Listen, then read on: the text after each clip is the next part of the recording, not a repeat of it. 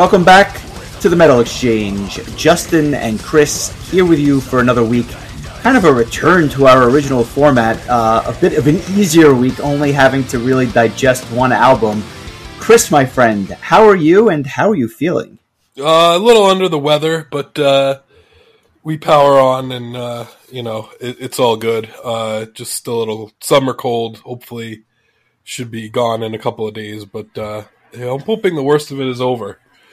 Yeah, I I I, uh, I know you've been kind of suffering this week, so I'm I'm glad you're able to join us. I'm glad we're going to be able to get this out on time. Uh, for our Patreon members, earlier this week we released an episode that will be dropping in the main feed next Monday, and that is an interview with Prog Power USA's Milton Mendonca, who's been um, booking or promoting a number of, of Prog Powers now in conjunction with Glenn uh, who you know, he it's funny because for a lot of people think that those Thursday lineups are every bit as good as the Friday and Saturday lineups. And this year is no different with Beast in Black and Vola and it's a we had an interesting conversation where we talk about how all that stuff kind of came together this year and we talk about some of the past lineups and even kind of delve a little bit into the future and what his future might hold as promoter. So it's a it's an interesting listen, and if uh, if you can't wait, please consider joining our Patreon. Otherwise, uh, the episode will hit the main feed a week from today. Another day is here, and you're ready for it. What to wear? Check. Breakfast, lunch, and dinner? Check. Planning for what's next and how to save for it? That's where Bank of America can help. For your financial to-dos, Bank of America has experts ready to help get you closer to your goals. Get started at one of our local financial centers or 24-7 in our mobile banking app. Find a location near you at bankofamerica.com slash talk to us. What would you like the power to do? Mobile banking requires downloading the app and is only available for select devices. Message and data rates may apply. Bank of America and a member FDIC. When you need mealtime inspiration, it's worth shopping Kroger, where you'll find over 30,000 mouthwatering choices that excite your inner foodie. And no matter what tasty choice you make, you'll enjoy our everyday low prices, plus extra ways to save, like digital coupons worth over $600 each week. You can also save up to $1 off per gallon at the pump with fuel points. More savings and more inspiring flavors make shopping Kroger worth it every time. Kroger, fresh for everyone. Fuel restrictions apply.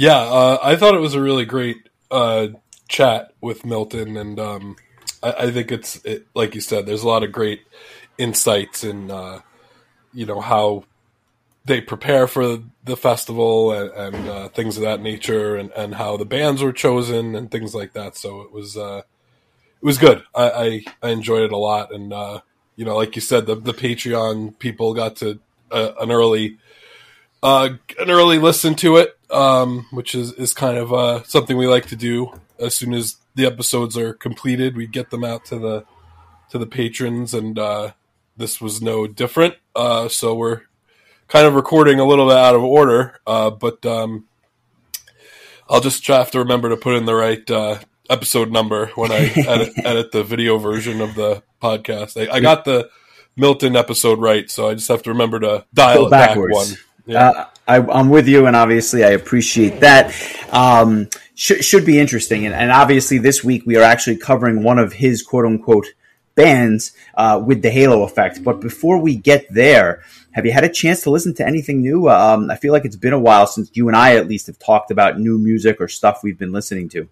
Yeah, you know, it's uh, the first couple of days where I wasn't feeling well. I had mentioned you I couldn't even listen to music because my ears were like so clogged that one it sounded like one had like a headphone on that was louder than the other. And i was like i can't i just can't listen to music this way. It should have put like, emperor back on. It might have sounded good to your ears. Yeah i guess. Or or or maybe worse somehow. Um, hmm. but uh, yesterday i was able to kind of jump back into catching up on some stuff. Uh, I finally got to listen to the new Mystic Prophecy album, Hell Riot, which I enjoyed quite a bit. Um, I really enjoy the the vocals because I feel like they're really uh, unique. Um, they're they're very like um, they're they're very like forceful, um, but also very clear. Um, Powerful vocals, yeah, sure. and it's just like really high energy, uh, crunchy power metal. So um, good good stuff there. Um, I uh, I finally got to listen to the Supersonic Revolution Golden Age of Music, which was a Arjen Lucassen side project, which um, I it didn't grab me on first listen. I'm gonna have to go back to that. Um, it uh, I don't know if I was just not in the right headspace, uh, but um, not bad. Uh, pretty cool. Um, if you, it's kind of a, a throwback to kind of a like '70s rock scene. Um, I also listened to the new Sleep Token album, which uh, I know you were looking forward to hearing my thoughts on on it. Um, it's never going to be my my thing, but I I enjoyed it. I thought it was hmm. good. I think that the um, the overhype surrounding their previous album might have made it like impossible for me to to just get into. But I feel like this this uh, worked with me a little bit better. Um, I think this one is a little more palatable because the songs aren't as I don't want to say drony, but there's there's the middle portion of that last album is a little well, it's actually a lot inaccessible, but this I think is a little more geared towards the radio. Not that these songs are all going to be you know top forty hits yeah. or anything like that, but there's a, there's really no down period on the album, um, which didn't bother me, but I could understand why somebody who's driven to those melodies would be turned off by the last release. But this I think is a little more um, substantial all the way through. Yeah, I'll definitely go back to it, but I, I liked it more than I thought I would. Um, I started listening to the new Metal Church album, and I kind of liked it actually. I listened, I got through the first uh, three tracks before I got um, pulled away, uh, so I'll be going back to that. Um, I'm not like super familiar with their old stuff, so the fact that their um, their singer who passed away isn't on the album anymore isn't really a, a deterrent for me. Um, so I will um, I'll go back to that, but uh, still on the list. I still have to get to, to a few more things, but um, I did kind of skip ahead because there were two albums that came out uh, this week that um, were really interesting. Uh, one of which you brought to my attention. I didn't even know this was recorded or in plan, like was planned or anything. But uh, Timo Tolkki released a acoustic album called Renaissance Acoustica.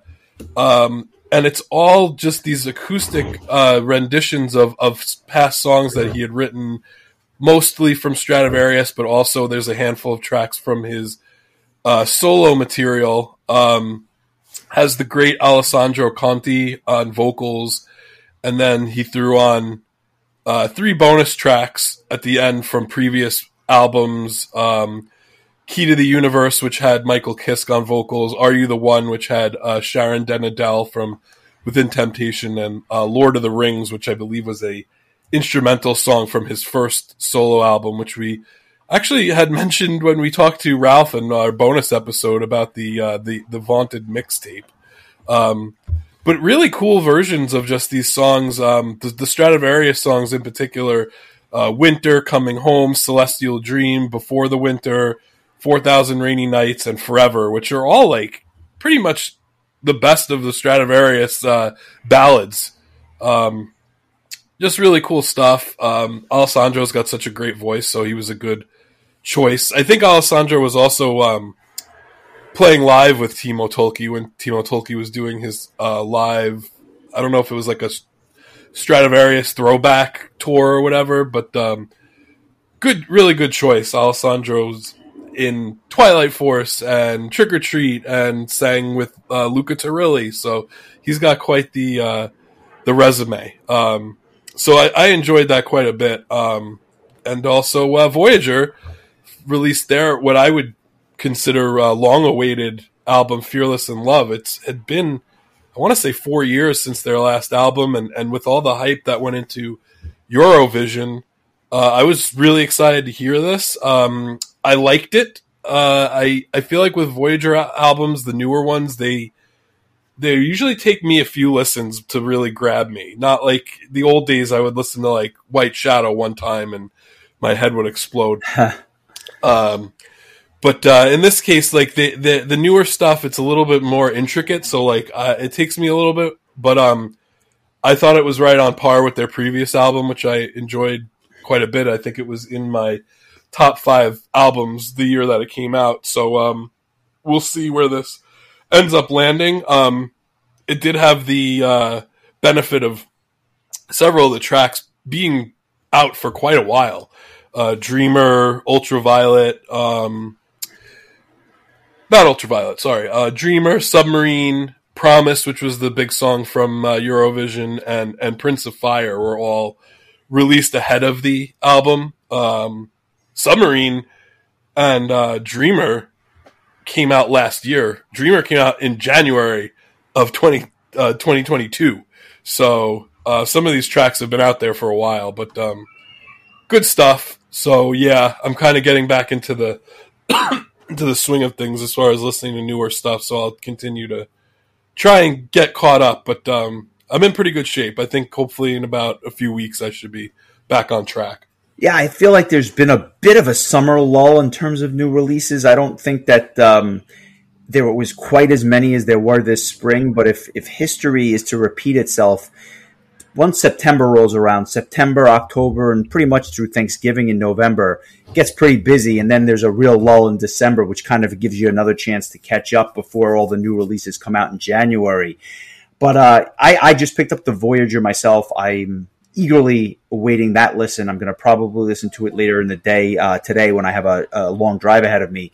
But uh, yeah, I'm I'm really really excited for this. Um, I agree with you. I don't think that their most recent releases are a one listen and your hook type of thing. I think it takes a little time to marinate, but at the same time, you know, you know what you're going to get from from these guys and girls. So I'm I'm looking forward to that immensely. Uh, and I just wanted to mention one other album that I listened to a bunch this week. I had not heard of uh, this band, but it's a Norwegian band called um, how do you say this? Avrst, and I'm going to spell that A V K R V S T. Um, trying to, I guess, match Morgable for for fused vowels in, in, a prog rock band, but nonetheless, these Norwegian guys came out with an album called um, "The Approbation," and I have to say, if you like old you know old porcupine tree from like the in absentia era.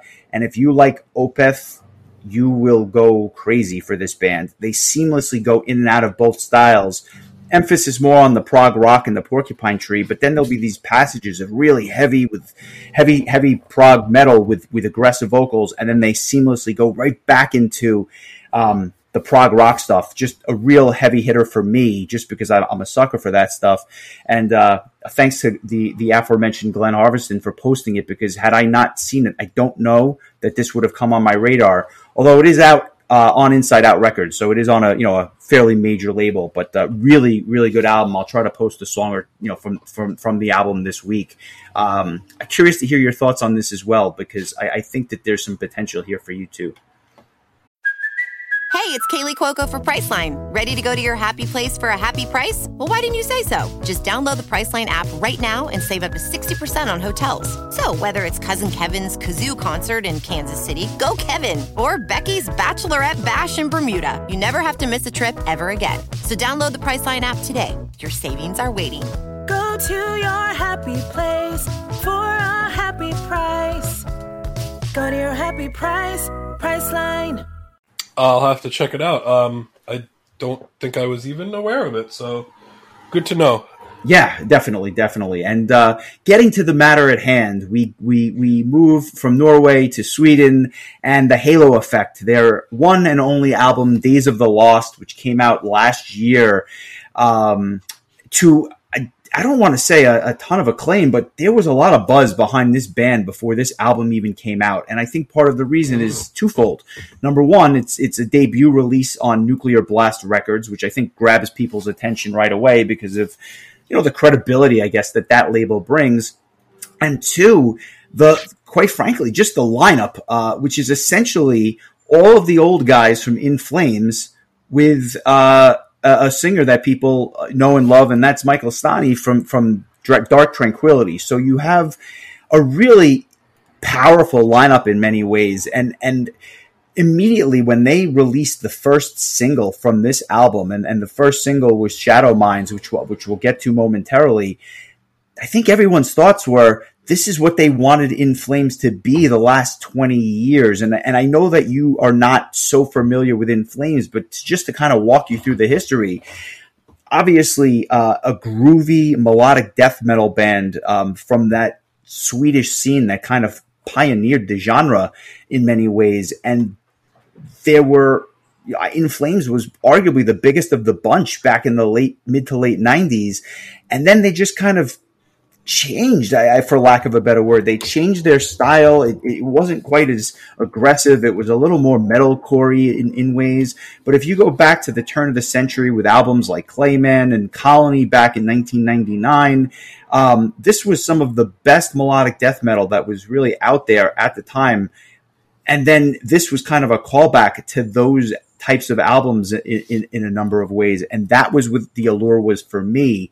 Um, let's let's start with In Flames. Are you familiar with any of their stuff? Do you know some of their songs? Do you know some of their albums? I'm kind of curious um, because it's it's an interesting listen to listen to the Halo Effect, but not know some of those classic In Flames albums. I don't know a damn thing about In Flames. I'll be honest with you. I there you go. So it's very remember, interesting perspective. Yeah, I remember when I had a radio show in college that they had um, some of their albums were in the uh, studio, but um, I tended to play my own stuff, so like uh, I really was not familiar with them. So I'd be curious to go back and, and listen to something. But you want to know what the most fascinating personnel discovery I made regarding this album? Can I guess? Uh, I'm sure you can. Because this was a discovery for me as well, and if it's if if we're going to talk about the same thing, this is absolutely fascinating. But apparently, not only did Michael Stanne sing on Days of uh, the Days of the Days of the Lost, not only was he the frontman for decades now for Dark Tranquillity, but apparently he had a run in Hammerfall as well. Tell me that's what you were getting at. Yeah, yeah. Apparently he was their vocalist during before their first album came out, before uh, Joacim uh, became their singer.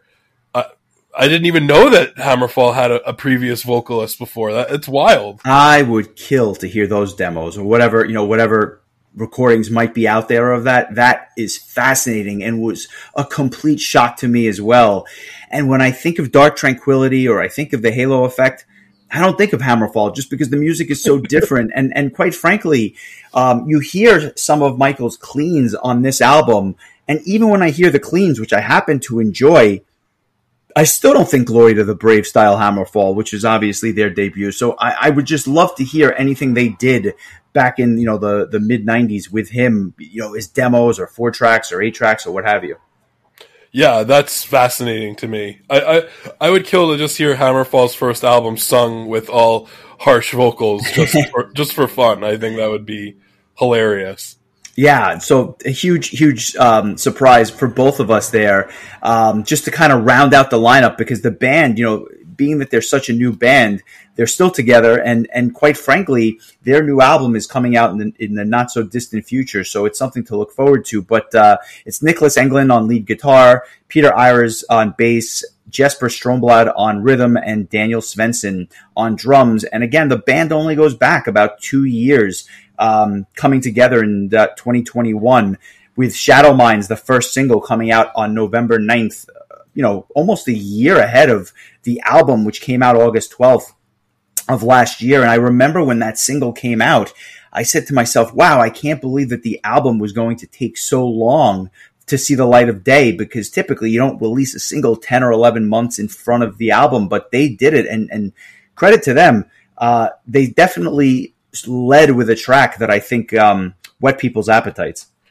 You know, I was like, you mentioned uh, Jesper Stromblad, and I'm like, why does that name sound familiar? And it turns out he was also in Hammerfall around the same time that um, Michael Stanne was. Um, not to mention, he's currently in the band Cyhra, which is uh, the band that Jake from Amaranthe um, is in after he left Amaranthe, and uh, he was also in Sinergy.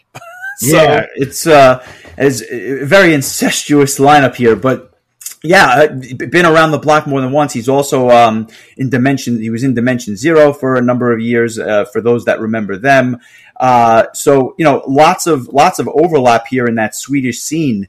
But I think that it comes together, and I guess with with really one mission in mind, and that's to to kind of t- give that modern feel to that old In Flames sound and I think they hit the mark. If you if you like those In Flames albums, and I I will pick one of them because I think you'd be remiss not to hear some of that stuff. Uh, it's amongst the first melodic death metal that I ever heard, going back twenty something years at this point.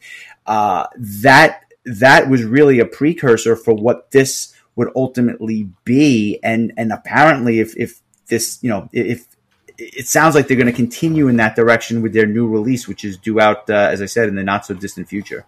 Have you heard the um, the new song? I didn't realize that it had come out already. Um, I just I just grabbed it on off of iTunes, but I haven't heard it yet. Um, yeah, it's it's quite good. It's it, as I kind of alluded to, it's in the same vein, I think, as the first album. Um, yeah, it's called Path of Fierce Resistance. It's a really good song. It's short accessible as far as melodic death metal goes. Uh, you know, what I like about this band is that in many ways, I don't find them to be a laborious listen. Uh, the songs, you know, by and large, they're three to four minutes in length for the most part, and you get in, you get out, and you, you're on to the next track. And with the melodies that keep changing, it keeps it keeps the album quite fresh. I don't when it comes to death metal or black metal or even melodic death metal, I don't need a 65 minute album give me 45 minutes and I'm very, very happy and I'll move on to the next thing. Yeah, I don't I don't think I would have enjoyed this had it gone on any longer. I think it was just it, was the right the right length. Um and the songs are just kind of like really kind of quick quick bangers. Uh I had a hard time choosing my song of the week because I just I liked everything pretty much evenly, like straight straight uh front like front to back. Uh I thought it was a really um like a really uh balanced album. Yeah, I agree with that. I don't think that there's any duds. I don't think that there's any songs on here that are my song of the year from last year, but it's just a really solid listen. And the way I would describe them, and the reason I would encourage you to check them out at ProgPower uh, in a couple of months, they're a professional band. Everything about this is just professional. It's a good sound, good songwriting. Um, I, I, have no doubt they're going to be very tight live and they're going to bring a, a very, very professional uh, performance to the stage. This is not a band. Uh, I, I, think back to Solution 45 when they played their debut show at Prague ProgPower. Despite the great musicians in that band, the set was kind of, I don't know, not good at all because I just didn't think it was a great debut performance. It wasn't tight, but I know for a fact that these guys will put on a great show. So I, I, I think that when you put the whole package together, you're, you're in for a treat. And again, they're only playing for an hour, so I think that much like the album, they're to hit their they're to hit their mark, and then they're to get off the stage, which is you know kind of what you want at a festival. You don't need uh, everyone to play for two hours. Fair enough. I, I will say I'm pretty sure Solution 45 set at ProgPower was the first time the band ever played live together. It was. Uh, oh, it absolutely was. Yeah. But it showed. Whereas these guys, they're tight and they've been touring this album for for the better part of a year now. Yeah. I, I would expect this to be of like you said, just a very uh really just a great sounding set. Like just, yes. Uh, you know, production wise, mix wise. Um I, I I'm glad we did this because I list so I listened to this album I think once or twice last year because a lot of people are talking about it, but it didn't make my list and, and I think that had I listened to it more I would have because uh, I actually really enjoyed it and, and now I'm definitely sold that I will be uh, seeing their set at, at ProgPower it gives me something else to to look forward to, which was kind of the whole point of this anyway. Um, I'm hoping the same happens with Vola over the next couple of weeks. I'm already, as as we already know, I'm already locked in for Beast in Black. But uh, so yeah, this was. I'm glad we did this because um, this was uh, a grower for me. Like this was the sort of thing where you I listened to it once and it was kind of like a shrug your shoulders and go meh. But then the more I listened to it and the more the songs started to feel a little bit more distinct from one another, uh, I ended up really enjoying it. Yeah, mission accomplished. Then I'm, I'm glad to hear that. Uh, I listened to this album quite a bit last year, and I liked it a lot. And then I really hadn't listened to it for a while, just because you know I moved on to other things. But as I go back to it, I think I liked it more now, and it was in my top 50 last year. I, I want to say it was around 25, maybe 23. But as I as I went back, I, I actually thought that just the whole package here was even better than I remembered it in a lot of ways. And you know, again, I, am not going to suggest it was my album of the year. It, it, it, most certainly was not that, but there was a lot here that you just kind of, it kind of just met my appetite for what I'm looking for from, from an album like this, which is 40 to 45 minutes. This one happens to be 41. Short, accessible, melodic. You know, I didn't not a lot of thought involved, and then I would move on to a prog album or uh, something else, and then I come back to this, and I'm like, it just got better and better, and I did like it last year, so I'm glad. And and I guess with that, no better time than to uh, you know let, us kind of jump into it. The the album starts off with Shadow Minds, which I guess is in many ways kind of fitting, I guess, because if if you had never heard or if you had ever heard the single when it came out the year prior certainly a good opening track. And I think maybe what jumps out right away before I even get into the song itself, very warm production, just very um, not very very pleasing production, and that's kind of interesting because they are a relatively heavy band uh, by by you know musical standards, but it was just very warm, um, attractive production and it starts off with this like tribal drum sound and then once that riff kicks in i immediately start thinking of that old in flame stuff. Uh, just get that but it's, it's it's a riff but there's a groove to it and you can kind of move to the beat almost like this this rhythm that you can't get out of your head. Um, and, and dare i say that michael Stanne's vocals about as accessible as you can get for melodic death metal. Would, would you agree with that? You know honestly i wasn't really a big fan at first. Um, okay I don't know. Not I don't find that it's inaccessible. I just for my tastes, I, it just didn't click with me. But uh, the more I listened to it, the more I kind of softened my stance on that. Um, but um, it, it kind of reminded me of a of like a, a less chaotic Children of Bodom. I guess would be the way I would put it. And I've always really liked Children of Bodom, so uh, it was almost like Children of Bodom you know, took a Valium. Um, yeah, it's fun. It, it, I'm, I'm, I'm actually really happy you said that because I don't hear it on this track, but there were spots on the album where I completely agree with you. And I was surprised because that's obviously much more power metal than this is. But certain sections of Bodom songs reminded me of certain sections of this song. What what uh, what I hear on Shadow Minds is that is it's kind of like Orbit Culture light with that really grooviness to it, um, but very very heavy. But um, yeah, it's it's it's it's a really cool. I like that it has that this little electronic outro, good opening song, good introduction to the band. Um, but again, I don't know that it stands out much more than anything else on the album because top to bottom, it's a pretty solid release. Yeah, uh, I thought it was a good way to kick things off. Um, I, I, just, I the thing that I like about this band is that um, they're the type of band where like have the had it been all clean vocals, I would have probably absolutely loved the album um, because that's just my preference. But um, uh, the, the reason for that is just because of how how melodic the album is and just how crisp and clear the production is and everything and there's just there's good solos and it's just a really like I would have enjoyed this album uh you know regardless of who the the vocalist was and I think that's kind of what powered uh the album for me in general. I, I think that makes perfect sense and I think with that, I have a very strong sense as to what your song of the week might be, but I'll I'll, I'll save that for a little bit. Uh, the second, I, maybe you can tell me because I'm not quite sure I know myself. well, it's funny. I have a song. I have two songs in mind for mine, and I'm curious to see if. Well, let's just. I'll just get into it. Days of the Lost is probably one of them. It's not the one I'm going to choose. I think.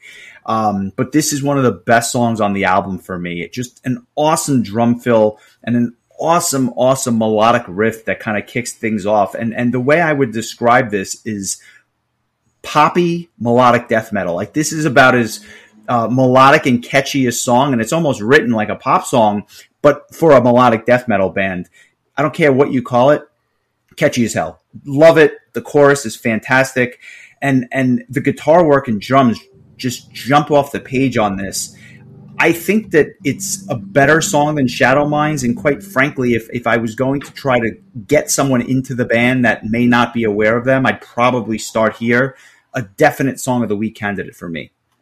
Uh, yeah, I, I would tend to agree there. I like it better than the first track as well. I like the part where it just gets kind of quiet before the chorus and, and then kind of gets loud again. Um, I think it has a, just a little bit more um, variety than the first tune, but um, both really good tunes. This was one of the songs I liked. Um, I don't know. It's it's like for me to say like this is one of the songs I like more. Only it just means I only liked it slightly more than Sure. everything else. Like I said, like um, this was kind of like uh, whereas a lot of albums kind of go in a wave for me. Like oh, this one I really like. This one, eh, like this one was really just kind of like Balanced. yeah, like really just above average, but uh, completely consistently from start to finish. Um, but I do like this song. I really like the um, the overarching guitar riff that kind of leads the song. Um, I I think it's just uh, another really good tune. So that brings us to track three, which is a song called "The Needless End," and this was the fourth of six singles from this album, which is I don't know, nothing. I shouldn't say the the the, uh, five five singles um, from the album, but still a half the album released as singles. This song, and and I'll say this about a lot of this stuff. I think there's a a, a similar cadence to much of these songs. It's nothing is super super fast, and nothing is well, not really many slow ballady songs on the album. This one, I think, gives off a really strong Amorphis vibe more than anything else, or at least at the start.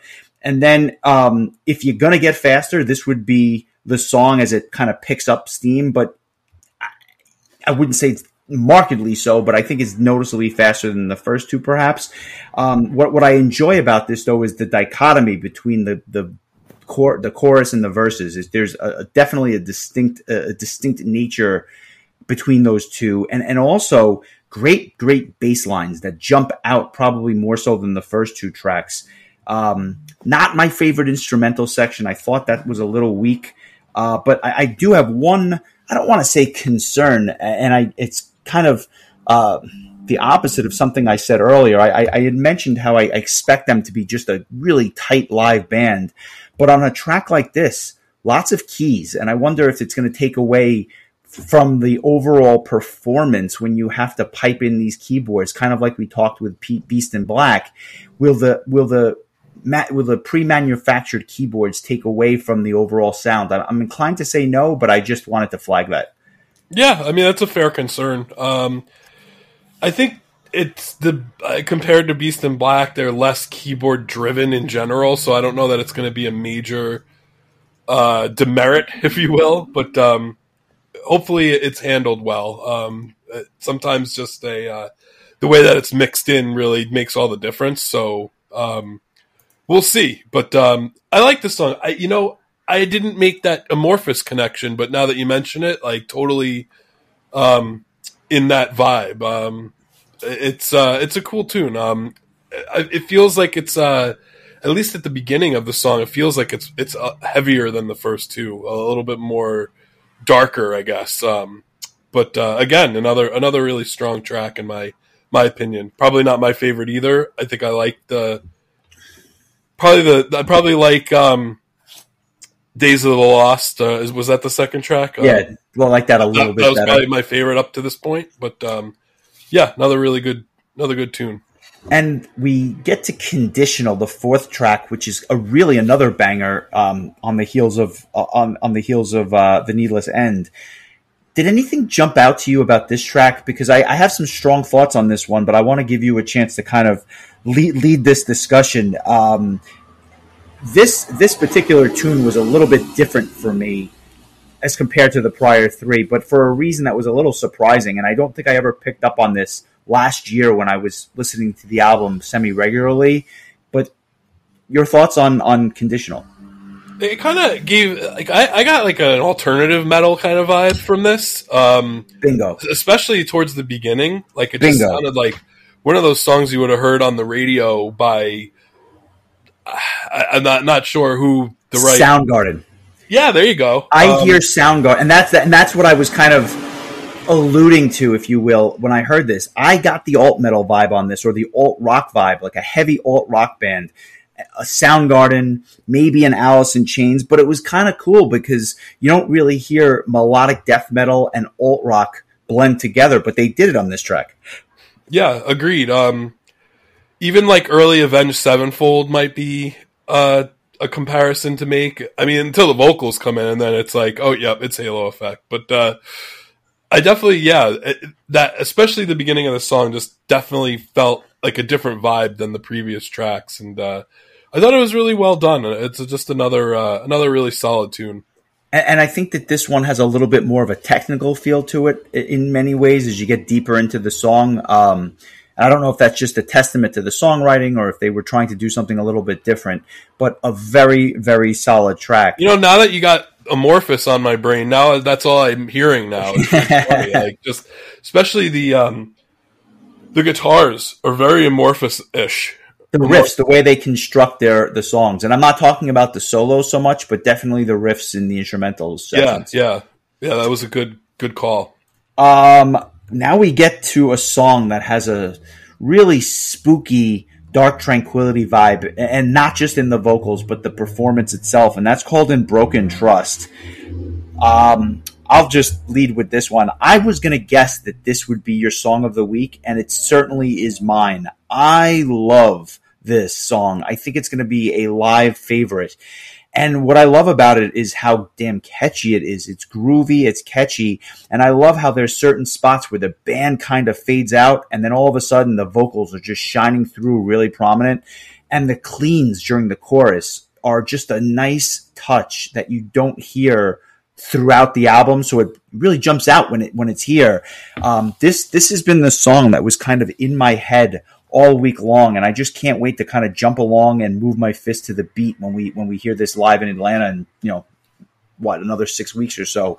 Song of the week. Let's give it a listen, and then I want to hear um, your thoughts. This is called "In Broken Trust" by the Halo Effect.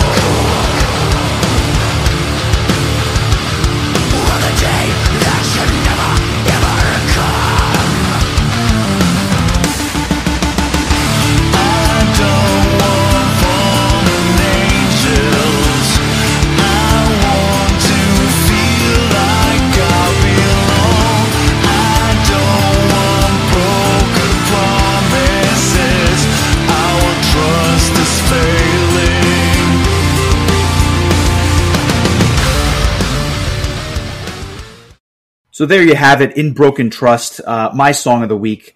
But I'd like to hear your thoughts. Um, do you like this song as much as I do, or did, did you know did it kind of just not blend into the others for you? Uh, yeah, it was kind of just another one of the uh, another strong track. Um, definitely felt like something that could have been um, a radio tune, just because the vocals are clean and more accessible. I think to like a general audience, but um, it's uh, it, has got it, it most of the songs in this album kind of have like this mid tempo kind of vibe to it, and this one's no no uh, no different. But um, yeah, I, I can I definitely understand why you uh, why you like it. it it's it's got um, it, like the the bridges are kind of spooky, but then the the chorus kind of has a little bit more of a like a, a you know a, a, a radio friendly kind of vibe to it. So um, cool tune, good choice, and uh, yeah, another another good one. I, I just uh, I just feel like um, it's just like one seven point five song after another for me, which might lend to what my final rating might end up being in this. It's a very solid score, though. To be fair, yeah. I mean, like a seven point five um, is getting close to rarefied air. Yeah, I, I honestly, well, the first time I listened to the album, I was just like, "Oh, this is going to be a slog," but it really it it, it wasn't. Uh, I'm glad I gave it more of a, a chance, and that's why some albums you just sometimes the first listen just doesn't uh, doesn't do it justice. Yeah, I, I agree. Um, I agree, and that's you know that kind of wraps up side one of the album, and we start with track six, which is called Gateways. This track is nearly five minutes long, which makes it the epic on the album, which is kind of funny. But I, I want to interject here because there's something about this song which is absolutely fascinating to me. Have you ever heard of a theremin? Uh, yes, um, I'm uh, drawing a blank on what kind of instrument it is, but This thing is one of the, it's an electronic instrument where you move your hands. You don't actually touch anything, but the way you move your hands, it Right. kind of makes the sounds, the sound waves just kind of go up and down. I swear to God, there's a theremin on this track, or at least there is with some of the keyboard effects, and it's really cool because I've never used the word theremin on a metal podcast. I probably never will again, but it's kind of cool, and I, I like the I like the use of it here. Um, I think the bass jumps out as well, and it really kind of drives the verses. But the chorus is, is my favorite part of the song. It's almost like a Myrath type of vibe with this theremin type sound, and are just a really catchy, catchy, catchy um, chorus. And, and one of the better instrumental sections on the album too. So to me, two gems back to back. Probably my two favorite tracks with with, with Days of the Lost. Um, but just jammed in the middle of this album, which is which is unique.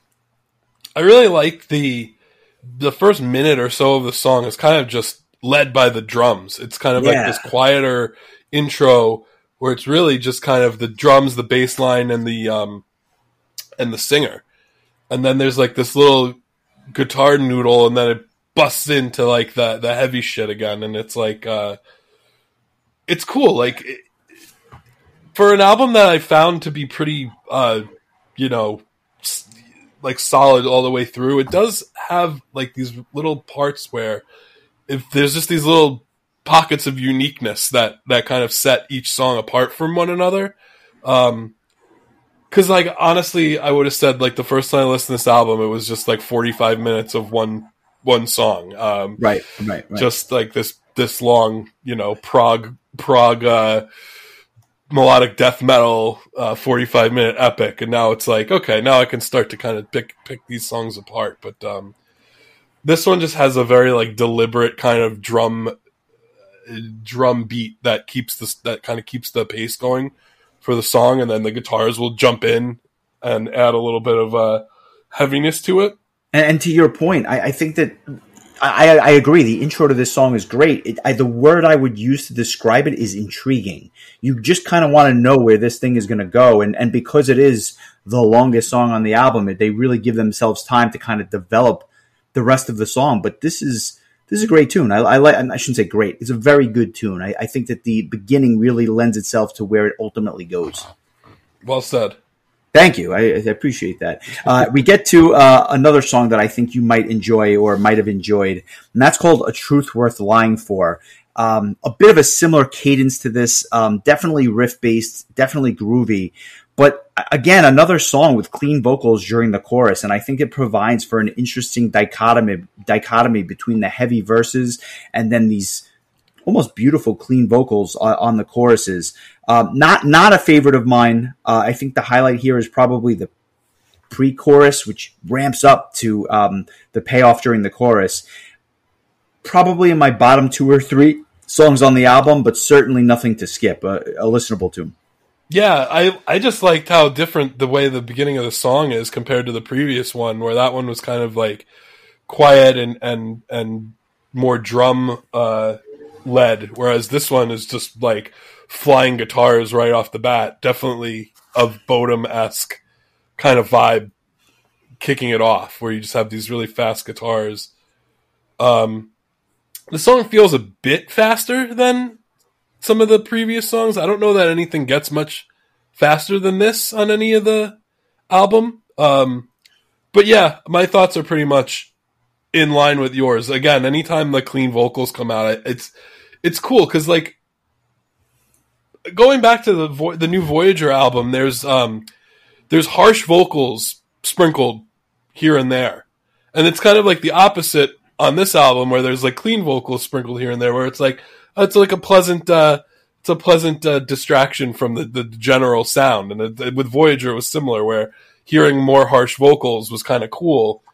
Um, And it's Alex that does the growls there, right? If I'm not mistaken. I, I believe so, uh, and he's quite good at it. If that is him, uh, cheers to him. But uh, yeah, this it's it's cool. Um, I I'm I don't know. I'm trying to remember. I, I think I know what my song of the week's going to be at this point, and I'm trying to remember if there's clean vocals on it or not. But um, it's it, it that is not uh, going to make or break what makes the song of the week for me on this album. Honestly, even though it is uh, a pleasant to hear, I think that just the the the album is is really meant to have like heavier vocals. I, I think, and that's really what drives the the sound in you know ninety five percent of the album. Yeah, I, I, I agree with you. I agree with you. Um, one hundred. And again, I think this is another song that would have made for a good radio tune.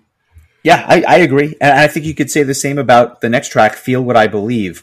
Um, I hear a touch of pop on this song. It's almost like melodic death metal with pop and some metalcore elements, which is a blend of, of stuff that usually you don't say together. But this is a really good song on the back end of the album.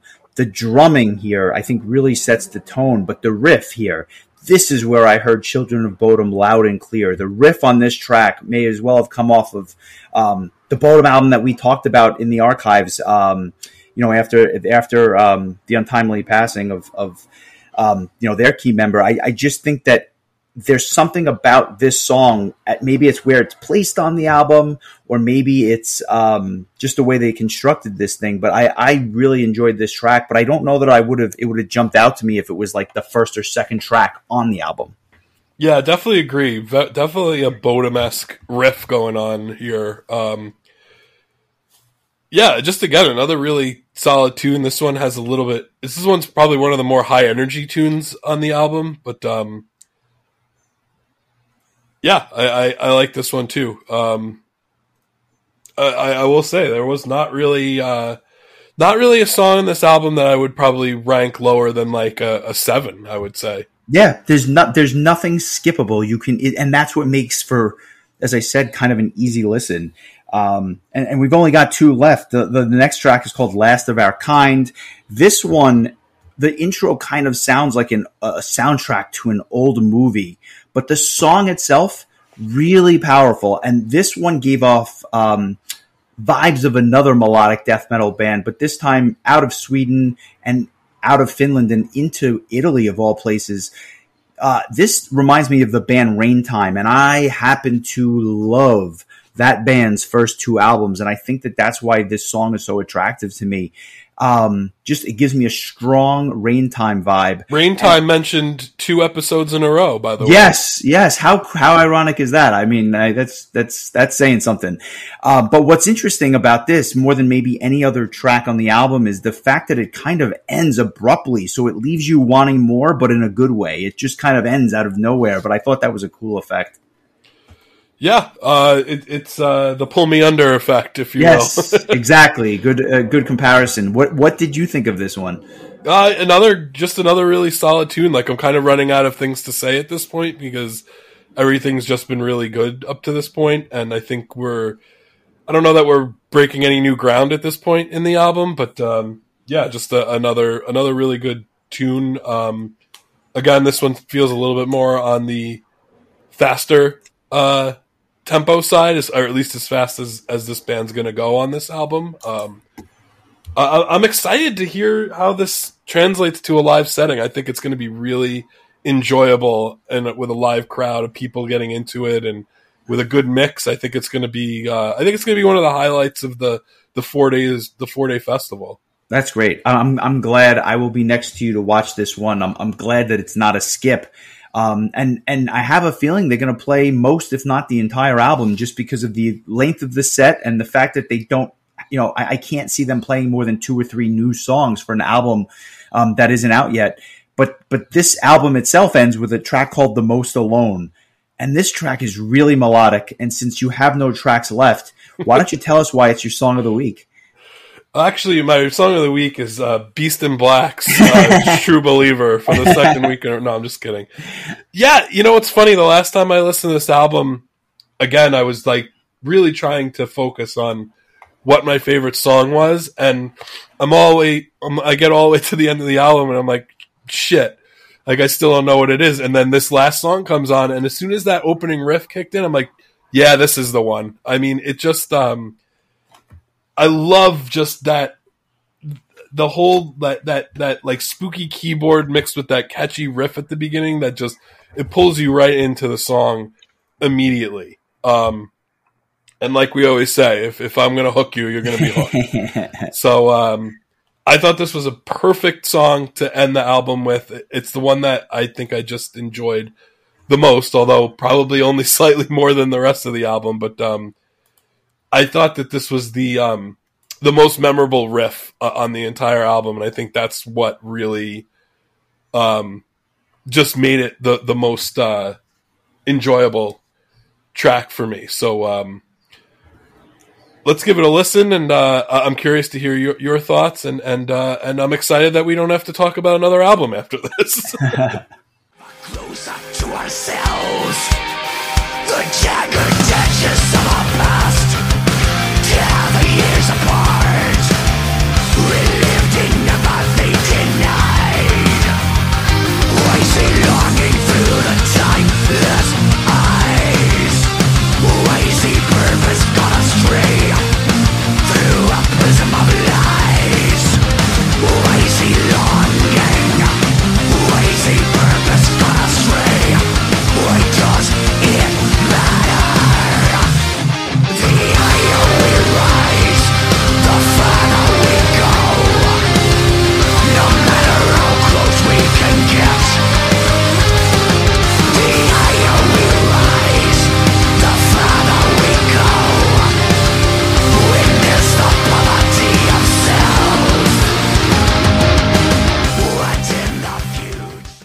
I think the most alone is a really good way to to go out. I think it's one of the more melodic tracks on the album. Um, I don't. I think the instrumental breakdown isn't the most technical piece of music on the album, but it's really slow and effective. And although it's nothing new per se, it just harkens back to that sound that they were going for, which is that turn of the century in flames sound and they do it well. So like I, I all I can say is I look forward to the next album. I look forward to hearing the vast majority of this album live, both at Prog Power and then again at seventy thousand tons. It's going to be a good show, and then of course um, with Vola and Beast in Black going on afterwards, it just should be a really good afternoon and evening of music. So I, I guess that begs the question: Does it get the seven point five that you were kind of leaning towards earlier on, or you know, up or down from there? Uh, you know what? I, I'm going to give it a um, a seven point uh, eight seven five, a, a Ooh, even okay. slightly higher. Uh, I just think that it's uh, a seven point five almost feels like it's it's doing a, a disservice. Um, so that's So this popped for you. It, it took a little bit of time, but as, as you let it marinate, I guess this one really kind of jumped off the pages a bit. Yeah, yeah, for sure. Um, um, no, wait, let me rescind that. Um, my my brain is a little. I, I meant to say seven point seven five. That's That's okay. I mean, at fractions, we're never, we're never, you know, this isn't the math exchange. But I'll, I'll be honest, it's it's the same score for me as well. Um, I don't think there's anything revolutionary here. I don't think you're going to say I've never heard this before. It's the top of the genre, but it's really enjoyable, and it's right in, it's right near that. Um, that level where you'd say it's an all, you know, I think once you get eight and above, you're talking about unforgettable albums, and this is really close to it. So kudos to them for that. I, I think a seven or a seven five is kind of a low score for something like this because, like I said, I, I enjoyed the album last year. I enjoyed it even more this time around. So kudos to them for that.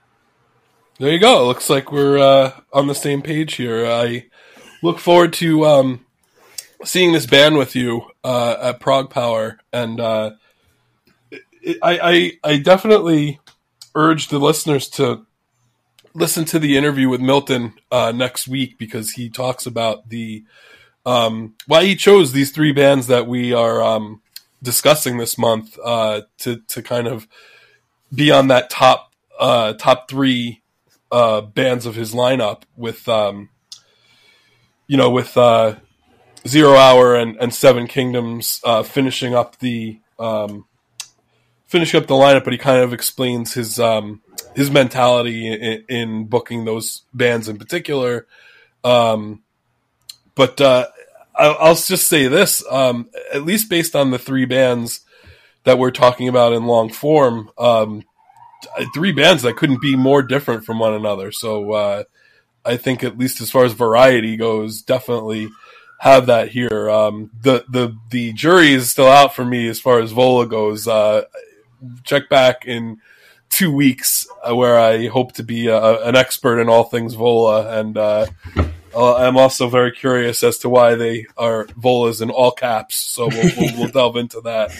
Um, all that and more. But I'll say this: I think that having that diversity, a melodic death metal band, for all intents and purposes, a prog rock band, even more so than prog metal, arguably, and then obviously the that melodic quasi power metal style of Beast in Black, it will lend each set each set will stand out separate and apart from the others. And if you're longing for something different you definitely get that here.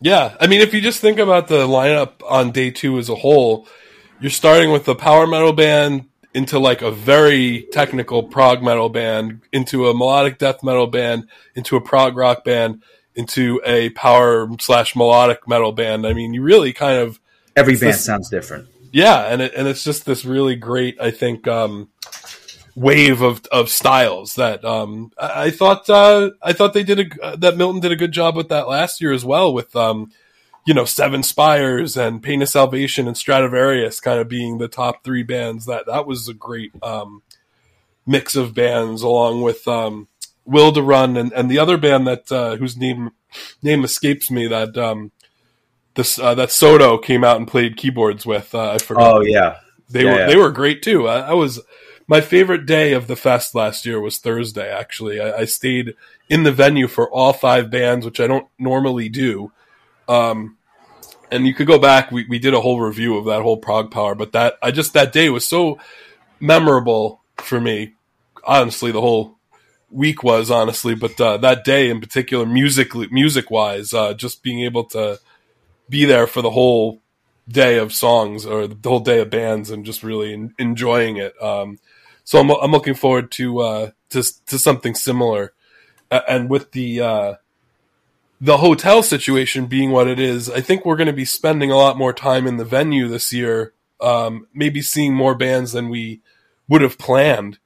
Um, because we just don't have that hop, skip, and a jump back to the hotel that we are used to going back and forth is going to be a little bit more of a slog. So I think uh, we're probably just going to park it in the in the uh, in the venue uh, like the old days, and, and just kind of stick around. Maybe order a pizza, have it delivered to the uh, to the upper deck while Delain is playing. Oh, Delain's playing yeah, exactly. So there's a tradition there as well. But kidding aside, for those that don't know, um, the kind of home base for, for this festival is a, is a hotel that's a block and a half away from the venue, but they're under renovations. So everyone is staying somewhere else this year, which means that they're kind of in and around Midtown Atlanta. I'm at a hotel, you have an Airbnb, and everyone is just kind of, you know, it's not as convenient as it was to just walk to your room in between sets or to skip a set and, and, and veg out in the room. So, yeah, to your point, um, I, I, think that that was probably the only way you were going to watch zero hour set, and maybe they got you because uh, you know I know the technical prog may not be your favorite, but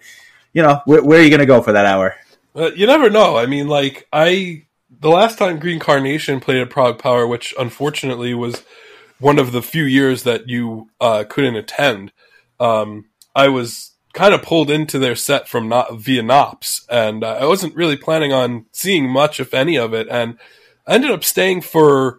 I think I left ten. With there were like ten minutes left into uh, day of whatever it's called. light called. of day, day of darkness. Yeah, thank you. Uh, wasn't going to get that. Um, I was so blown away by the the musicianship um, involved that I didn't even care that it wasn't really my favorite thing in the world. I was just so hyper focused on the actual technical aspect of it. So it's funny. Some of the sets I never thought I would stick around for. Somebody will keep me there, and uh, and I'll end up getting really surprised. Um, I actually stuck around for Snowy Shaw's set a few years back, and was like, "Wow!" Like I kind of glad I stuck around for this because it's it's pretty nutty. Uh, but so, yeah, I, to that end, I, I, I guess that begs the question. We'll just completely go off topic here.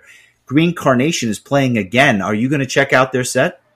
Uh, yeah, I mean, I, I, honestly don't know that there's going to be too much of of anything that I missed this time around. Just because, like you said, where am I going to go? Like the, they serve food in the venue, so like leaving to eat isn't as much of a concern. Um, there's drinks in the venue, so leaving to drink isn't much of a concern. uh, you know, um, we're not really buying CDs anymore, so going to the vendor room isn't much of a concern. There's not really too many vendors left selling CDs, so Also uh.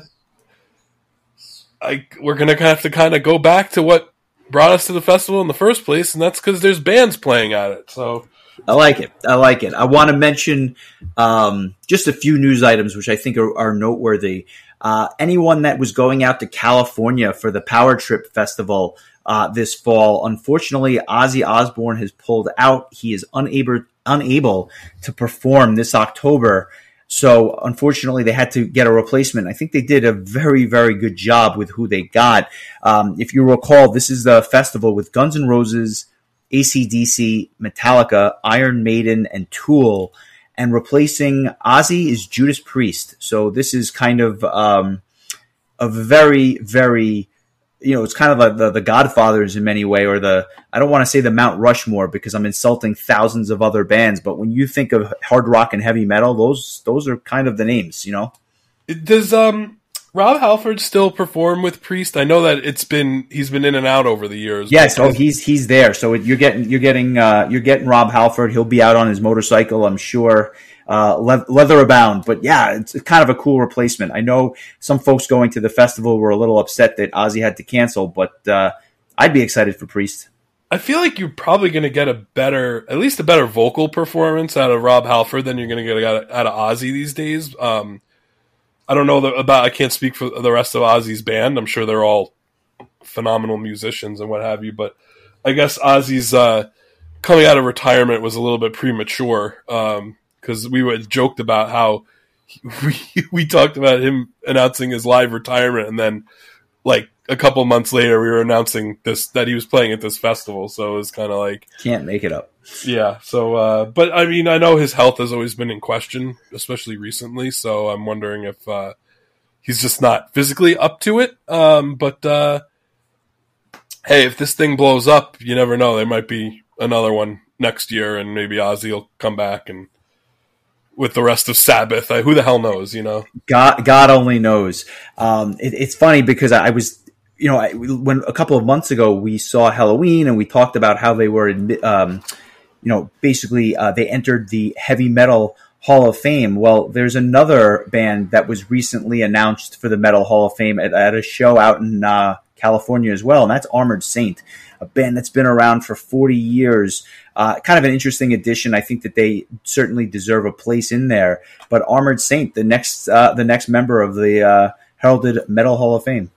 Yeah, I can't can't argue with that choice. Uh, another band that uh, I would not know pretty much anything by if it wasn't for them playing at Prog Power and diving into their material and ending up becoming something of a fan. Actually, um, yeah, we got to cover an Armored Saint album. I've I've had them on my list for a while, and I always pass up that opportunity for something else. But in due time, in due time, I think we will definitely uh, select one of their albums.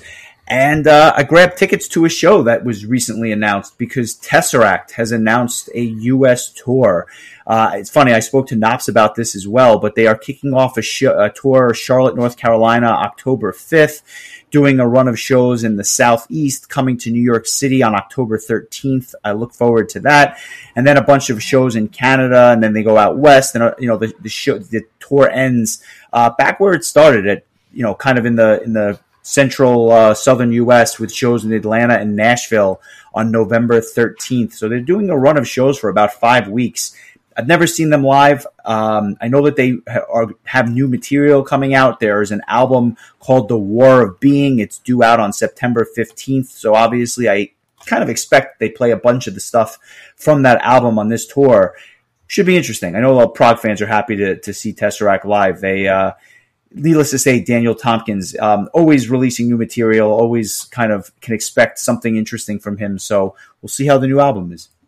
Any uh, openers on that tour that you're aware Not of? there was one band that was announced as an opener. Uh, I believe the band is called Alluvial, A L L U V I A L. I would be lying if I said I've heard anything from them. Okay, just curious. Yeah, so that that is that is Tesseract. Uh, we thank everyone for listening. If you like what you hear, give us a like and a follow. Come consider joining our Patreon and uh, tune in next week for a very exclusive interview with uh, ProgPower's Milton Mendonca. And if you are not familiar with the festival or have no idea about it, or you know, are from out of the country and don't plan on attending, listen to the episode anyway. I think you get a real insight into what goes through the mind of a promoter or booker when they're putting something like this on. Yeah, yeah, I, I enjoyed it quite a bit. Um, I think what we went almost a full hour, right, with Milton. So um, it's a pretty meaty uh, interview, but uh, we hadn't had an interview in a while, so it was good to st- talk to somebody. Um, and uh, yeah, Milton's definitely an interesting guy to uh, to chat with. So uh, I yeah, I definitely uh, echo those sentiments. Uh, I, I, I wholeheartedly uh, um, endorse this interview and hope that everybody checks it out. And it, it I think it kind of makes for a nice um, a, a nice side.